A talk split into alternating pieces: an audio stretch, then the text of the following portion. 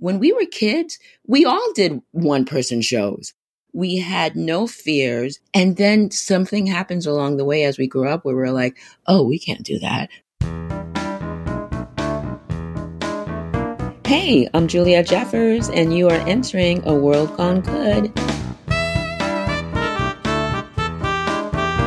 Well, hello, and welcome to World Gone Good, the podcast where we shine the light or find the light to prove this world of ours isn't so bad after all. Our one year anniversary is fast approaching. Can you believe it? It's been one year.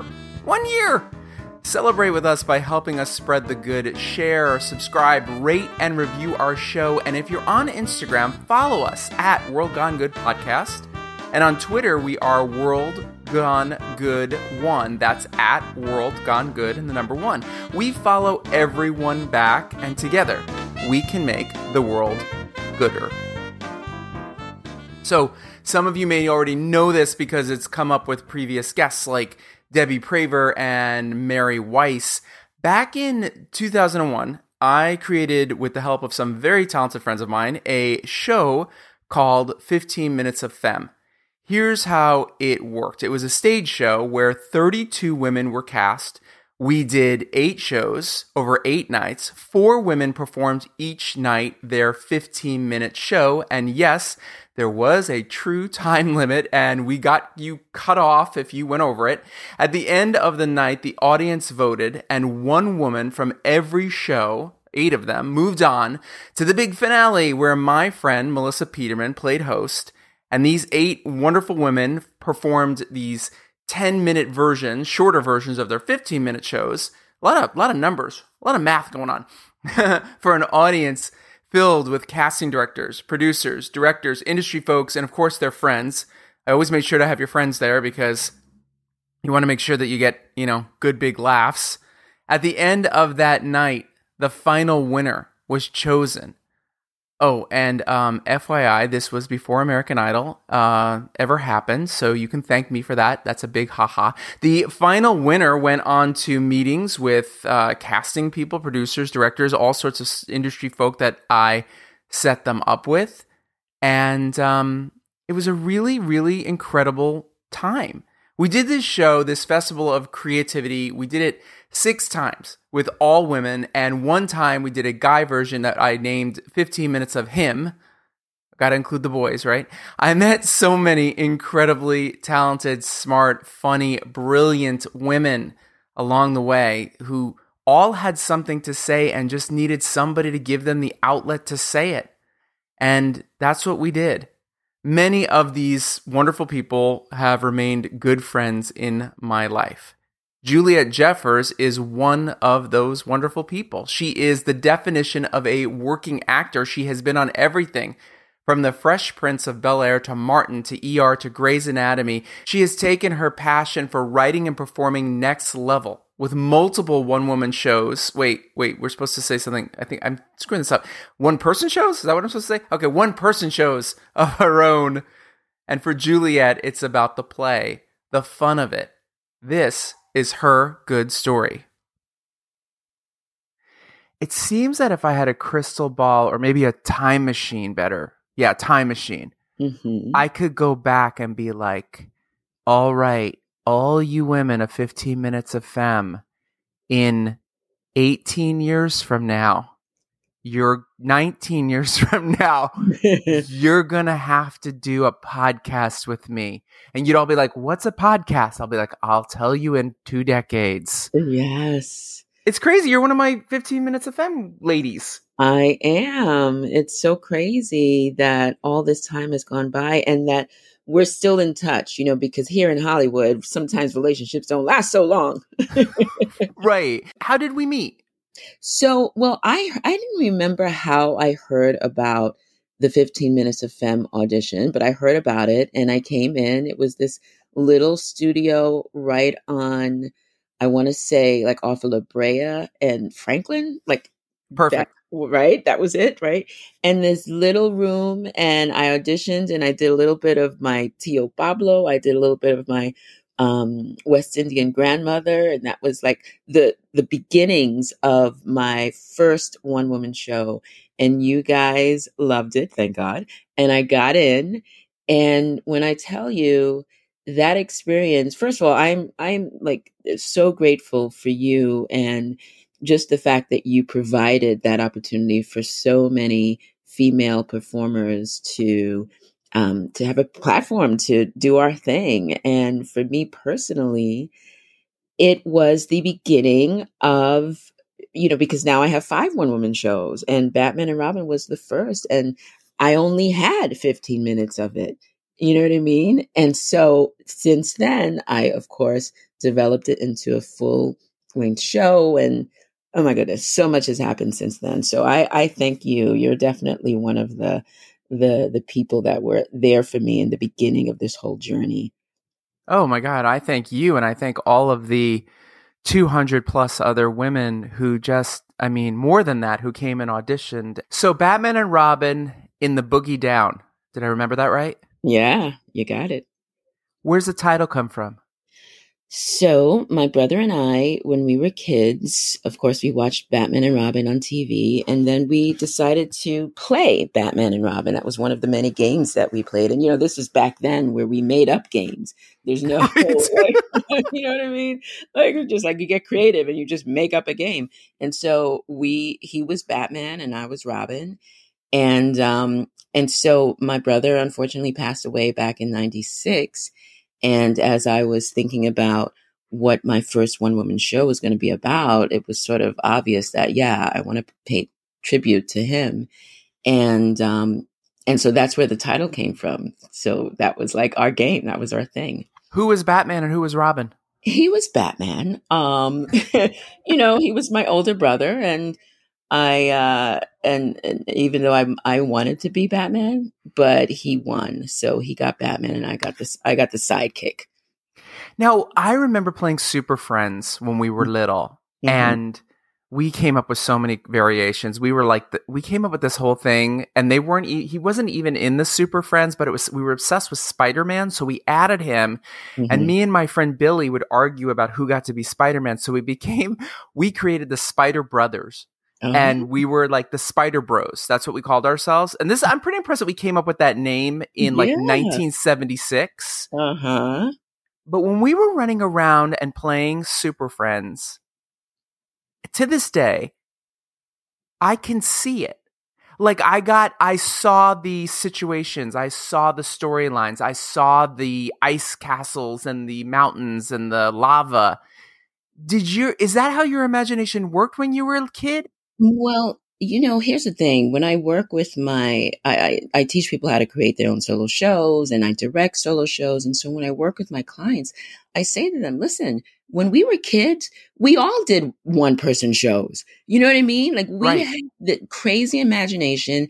We had no fears. It was just, you know, you just, you just become these characters and you are really committed to the characters. Your imagination is wild and um and then something happens along the way as we grow up where we're like oh we can't do that. Oh no i'm shy. Oh i'm scared. Oh what are people going to think? No it's like let's tap into who we were as kids and and play because that's really what it is. Like when i perform i get to play on stage. I'm playing all these characters and i'm really living in this in this imaginary world.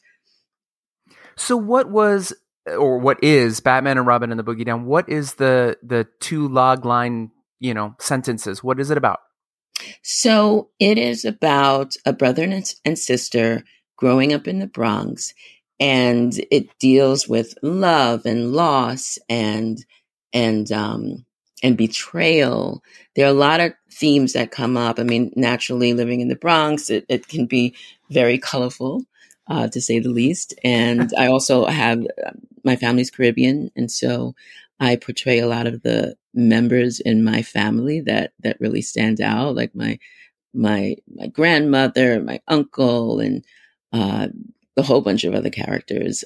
My brother, as I mentioned, unfortunately passed away, and so I portray all of these characters that we grew up with from childhood all the way up until he passed away And then he comes back and he does the same thing. Like his spirit comes back and he sort of shares these stories. And so it's for me, um, after he died, I, you know, I just, I was, I was mad at him for leaving. I didn't understand. He, you know, he was only 33 when he died. And so his spirit comes back and answers some questions for me and, and, and helps me sort of have some kind of um, resolution in it all. So, so that's that was more than a, a tag, a log line. No, that's great. Now, now, here's a question: Has your family seen the show, and what do they think of it? Yes, they have seen the show. The show has been through uh, so many changes, and I've performed so many times throughout the years. I did a whole run in New York off Broadway and was nominated for a Drama Desk Award.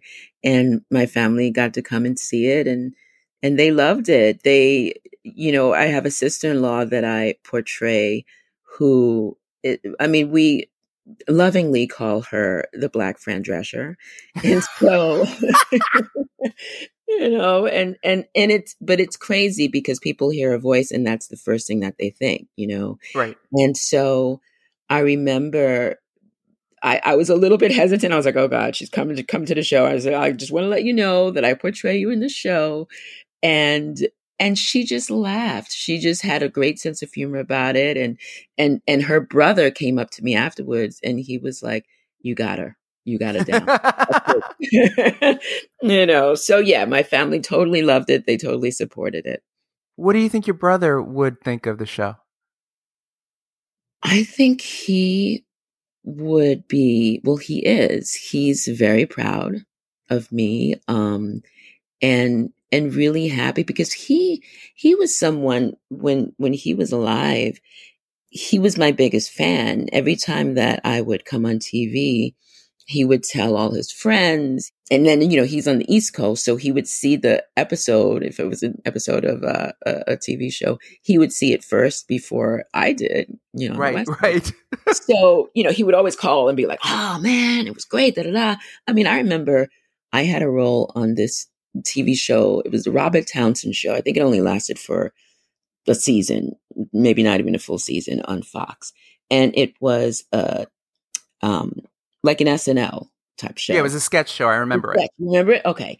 And so I was on it, and it was this little this sketch, but it was a music video kind of thing where I didn't have any lines. There was this guy singing to me, and all I did was like, you know, sort of react to him. And I got emotional at one point, and I'm in this like tiny, tight ass dress and, you know, just looking really beautiful and whatever. But I had no lines. And I remember my brother calls me up and he's like, Oh my God, that was so good. And meanwhile, I had uh, episodes of shows that I did where I was guest starring and I, you know, I had all these lines. Blah, blah. But he was like, yo, they got really some really great close-ups on you and you just look beautiful and then oh man that was so good and it's like wow. So that's just an example of how supportive he was that's that great. no matter what i did he was just you know like no job was better than the other. It was like he was just equally as excited about it. Yeah this is my siblings anytime they see any of my work. This is what they'll say. Yeah we get this at home for free uh-huh. now, Yeah. during the pandemic, Mhm. you, like many people, um, I'm imagining, like many of my actor friends, like many of my writer friends, like many of my entertainment friends, Mhm. sort of probably had to be like, well, now what? And when will life ever allow me back in front of an audience? But you did something really interesting, which is you took your one person show background and produced, created a festival of sorts. So the Whitefire Theater in, in Sherman Oaks, Brian Rasmussen, he came to me and asked me if I would be interested in curating a solo show festival called Black Voices. And yes, this was during the pandemic and all the craziness that was happening last So year. let me let me stop you because I have a question. Mhm. When he asked you that, were you like, "Yeah, that's not going to work because we can't be live," or were you like, "Yeah, I'm up for this. What's the next ele- evolution, ev- elevation?" You know what I mean? Yeah, yeah. I no, I was totally game because I had just performed one of my shows at this theater and it was virtual. So I saw how it could work. You know, they they they live streamed and it was very successful and they have great um you know, the quality over there is really good because they had been live streaming before that, before the pandemic. And so they already had that whole world down packed. So yeah, so it was an easy shift to do that. And I think that by the time, because let's say, you know, everything locked down in, in March. And so this festival was in September. And so by September, so many artists were like craving some kind of, you know, creative outlet, right? And and we set it up where it was pretty safe. There were only three to four people in the whole building at a time, and everyone wore their masks. Of course, when the performer was on stage, they didn't wear their mask, but it was a safe environment. No, nobody ever felt uncomfortable, and thank God, no one ever got sick from it, or you know, it was it was very safe, and it was amazing. I mean, it was just. I mean, we had about thirty performers that that participated, and the great thing about virtual and doing it live stream was that anybody in the world could see it. So it really just opened up so many more possibilities for a lot of performers. So you became me because you had about 30 performers that you had to deal with. And how did you choose who got a space? First of all, there were a lot of actors that I already knew. And so I just asked them, would they be interested? I knew their work. And so there was that. And then others that I didn't know, they had to submit. So they submitted, and I looked at their work, and then decided who we wanted to be a part of the festival. What surprises came your way that you were thinking you were prepared for when taking on this kind of thing? Because this didn't all happen in one day. This happened over several weeks. Yeah, you mean the festival? Yeah, the festival yeah, itself. Well, yeah, the festival lasted, it was a two month run. Yeah. And so one of the things that I didn't expect, because, you know, it's the first time that I'm doing something like this. So I wanted it to be successful. And I really took on a lot. I mean, for me, I was like, okay, well, if I can't buy the, find the performers, let me see who I know that wants to do a show and I'll direct them. You know, oh, so oh I directed. I mean, I didn't even know how many shows I directed. I was like, "You want to do a show? Great, let's let's do it." You know, and so I I did a lot. I mean, I was curating, I performed, I directed, um, and so it was just. So I think you know. So this year we're doing it again, and so I'm not directing as many pieces. Good. I'm being really selective. Good. I'm breathing through this. Right. you know? And so, um, so yeah, you know, I mean, with anything you learn as you go, right? Well, I know too from having made the mistake of, not mistake, having learned through the journey of, you know, I'm going to write it and I'm going to produce it and I'm going to direct it and I'm going to put myself in it. Mm-hmm. It's, there's only so many hats you can wear. And I have always found, because I'm not at heart an actor. I'm a comedian at times and more of a writer and a director. But mm-hmm. I know myself that there's limitations. Yes. And it's okay to have a limitation. It's also okay to say no. mm. Oh yeah. Oh yeah. That's that's something that that I've learned over the years, but you know, there was a time where I was just like, I don't want to miss any opportunity. Right. I'm gonna do anything. Right. You you want to right. You want to. It's it's that classic thing of of back in the day when we were doing 15 minutes of femme. When I looked down at special skills, if it said you know fluent in Spanish, fluent in French, juggles, I can juggle. You know, uh-huh. we had Danny and I had bean bean bags, and we said it says you can juggle, and we'd throw bean bags at people, and the girls would start juggling, like immediately. And oh, I was wow. like, "Oh, you weren't screwing," or I said, "You're fluent in French," and they would start doing the French. But other people would be like, "I just put that down. I know a few words." right. Exactly. Exactly. So our world is um, shifting, as we both know, mm-hmm. especially in the last year. Um, I mean, many years, but I think that because of the immediacy of the internet, of the fact that we can know about something right away and form an opinion or told 20 opinions before we've even been a chance, gotten a chance to form our own opinion. Mm-hmm. Uh, Black Lives Matters, um, how, who we are as a country, race wise. Do you feel that Black voices are now, I don't want to say it's becoming easier because I don't think the word easy has ever worked for anybody in any community of color. Mm-hmm. Do you think there's more opportunity? Do you think there's more chances? Do you think doors are more open now to possibilities? I do. And I've and I'm I have personally experienced it. For example, last week I had four auditions and one was for a commercial, but three of them were for really juicy, meaty roles on TV and and and characters that are in positions of power.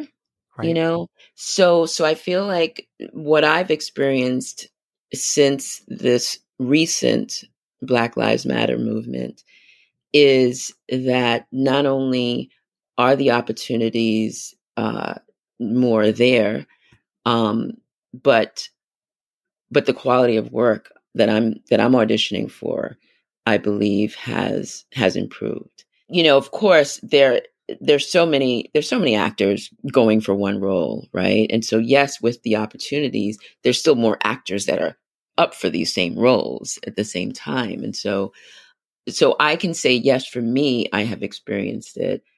I do see a change. Now now granted, will that last? I don't know. You know, is it just sort of like, oh, well, let's do this for now until things sort of quiet down and then we go back to how it was. I don't know. I'm I'm thinking positively that a, a major shift has happened and that we will continue to go in this direction of true inclusivity. Now you are on at the time right now, and this will go up. Our show we're recording right now will go up in about three or four weeks. But right now, you're on the number three movie on Netflix called The Aftermath.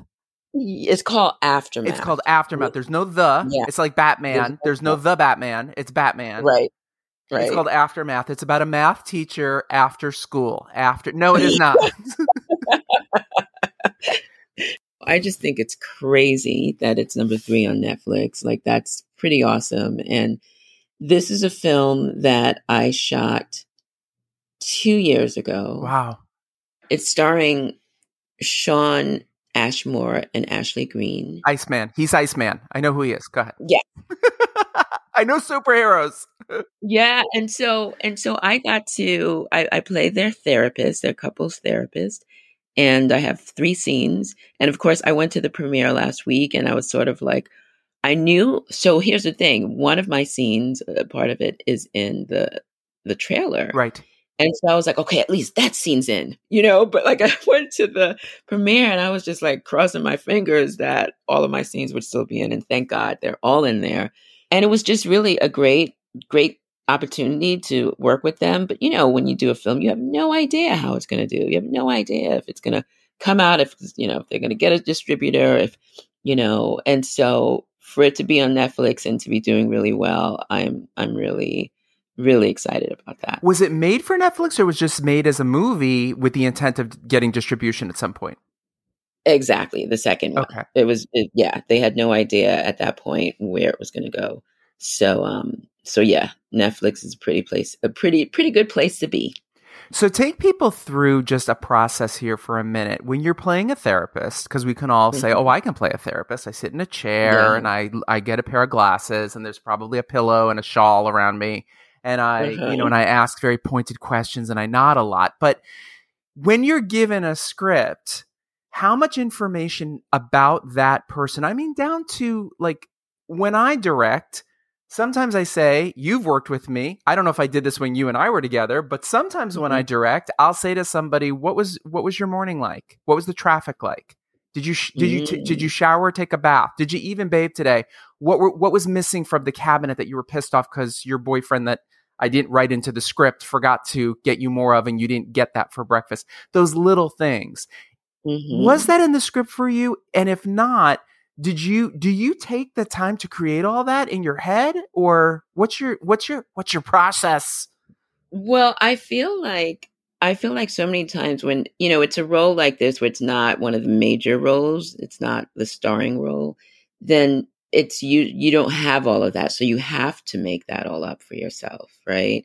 And so for me, even even starting with just the audition alone, I mean, obviously I put more work into something once I book the role, but even with the audition, sometimes what I do, if I have an audition I, as soon as I get the role, as I mean the audition, I step into that character's world. So I do think about the things that you mentioned. I think about um, how my character would walk through, even in my apartment building, how my character would walk through this apartment, my home, right? How will I, how does she brush her teeth? How does she shower? What kind of cologne does she wear? Um, so very, I I get into like the those details sure. and and specifically, you know, just acting 101 with the moment before of like what's happening before these two people come into my office. Right. You know? So so yeah, so I do think about all of that and and one of the things that I did was I I channeled a friend of mine in, in terms of creating this character, I have a friend who, when she talks to you, it's as if you are in a therapy session. Didn't you just all, all of a sudden feel relaxed, Steve, when I was talking? yeah, you? I felt so much like better. That's, right, right, right. So I totally channeled her. I don't think I even told her that yet, but um, I totally challenged, uh, channeled her in this character because I just figured, you know, that I mean, you want you want someone when you go in to see a therapist, you want someone that that is compassionate and that feels like they're taking their time with you and really listening to you. Um, and so I, I challenge. I, I, I keep saying challenged. I channeled her. Uh, the great and powerful Joan Van Ark, who I've worked with a number of times, who is a sweet friend of mine, the very first time I worked with her, she asked me, Will we see the floor? And I said, Actually, no, we won't. Because I just the way we're doing it, everything. I said, No, you're seated. She said, Great.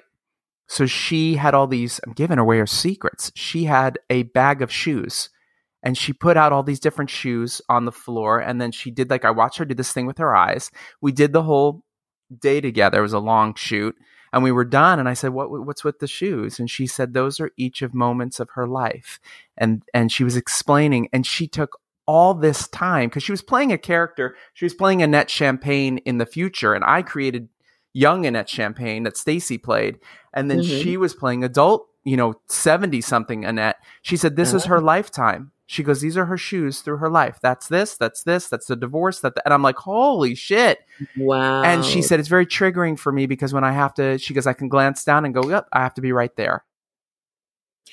I'm so that's uh, thank you so much for sharing that. I'm I'm so fascinated by triggers. You know, I I remember I I did this I had this trigger and it was it was a physical thing that I would do I didn't even plan it. I just found myself doing it. And then every time I did it, it put me where I needed to be.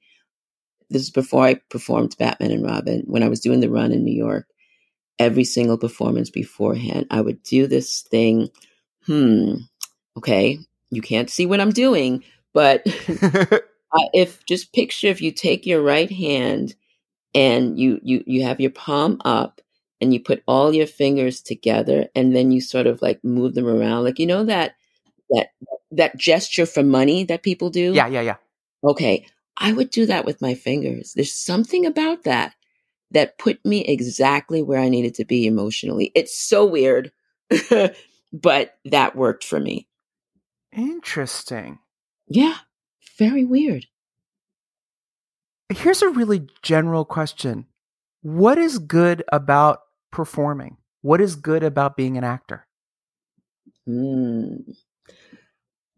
what is good for me the idea of being able to tap into a role to tap into every aspect of another person to be able to bring what you have to this character to be able to see the the differences the connections to be able to inspire somebody else through your work to be able to make somebody else laugh to heal. That for me is th- those are just a few of the th- reasons why I am an actor. It brings me joy to be able to live in another realm and and by doing that to to inspire we end these shows with three questions. Don't panic. You know all the answers. Question number one is super easy. We start with the easiest question Where do people find you? You can find me on all social media at Juliet Jeffers, and that's two T's and an E for Juliet. And I also have a website, so my myname.com. The last two questions can go back to anything we've already talked about or anything you feel you want to talk about and say. Here's the question number one, and you just hit upon it at the end of what you just said, which is who inspires you? My mother. My mother inspires me because she came to this country. She's from the West Indies via England. Um, she came to this country and she was a pioneer. She was the first person out of all her 12 siblings to come to the States. And then she ended up sending for them. So, she, and then our house became like an Ellis Island of the Bronx, um, where everyone, all of her siblings, and even some cousins who came to the United States from the Caribbean, they came to our house first and then they sort of made their way. So that for that and many more reasons, she inspires me. And the final question can go back to anything we've talked about or anything you want to say. And if you want to sing it, only sing a few lines because I can't afford to pay for it. Tell me something good. uh, tell me something good. Mm-hmm. Okay. Um, life is about seeing the good. Life is about laughter. Life is about connections with friends and family. And life is about being grateful.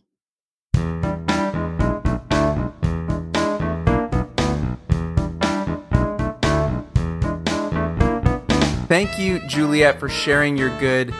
I'm now all creatively charged up, aren't you? What are we going to go out and create? Let's go create! Next time on World Gone Good. You know, I was kind of already behind rolling into retirement, and making this change was super, super risky. Everyone thought I was crazy. And looking back on it, I still can't believe I had the, the gumption to do it because it sounds insane. Denise Montrose met a cow that changed her life. I can't wait for you to hear her amazing journey that led her home to Sama Farm. Who knows, her story may just inspire you to follow your own cow, literally or metaphorically. I hope you'll join us. Until then, be good.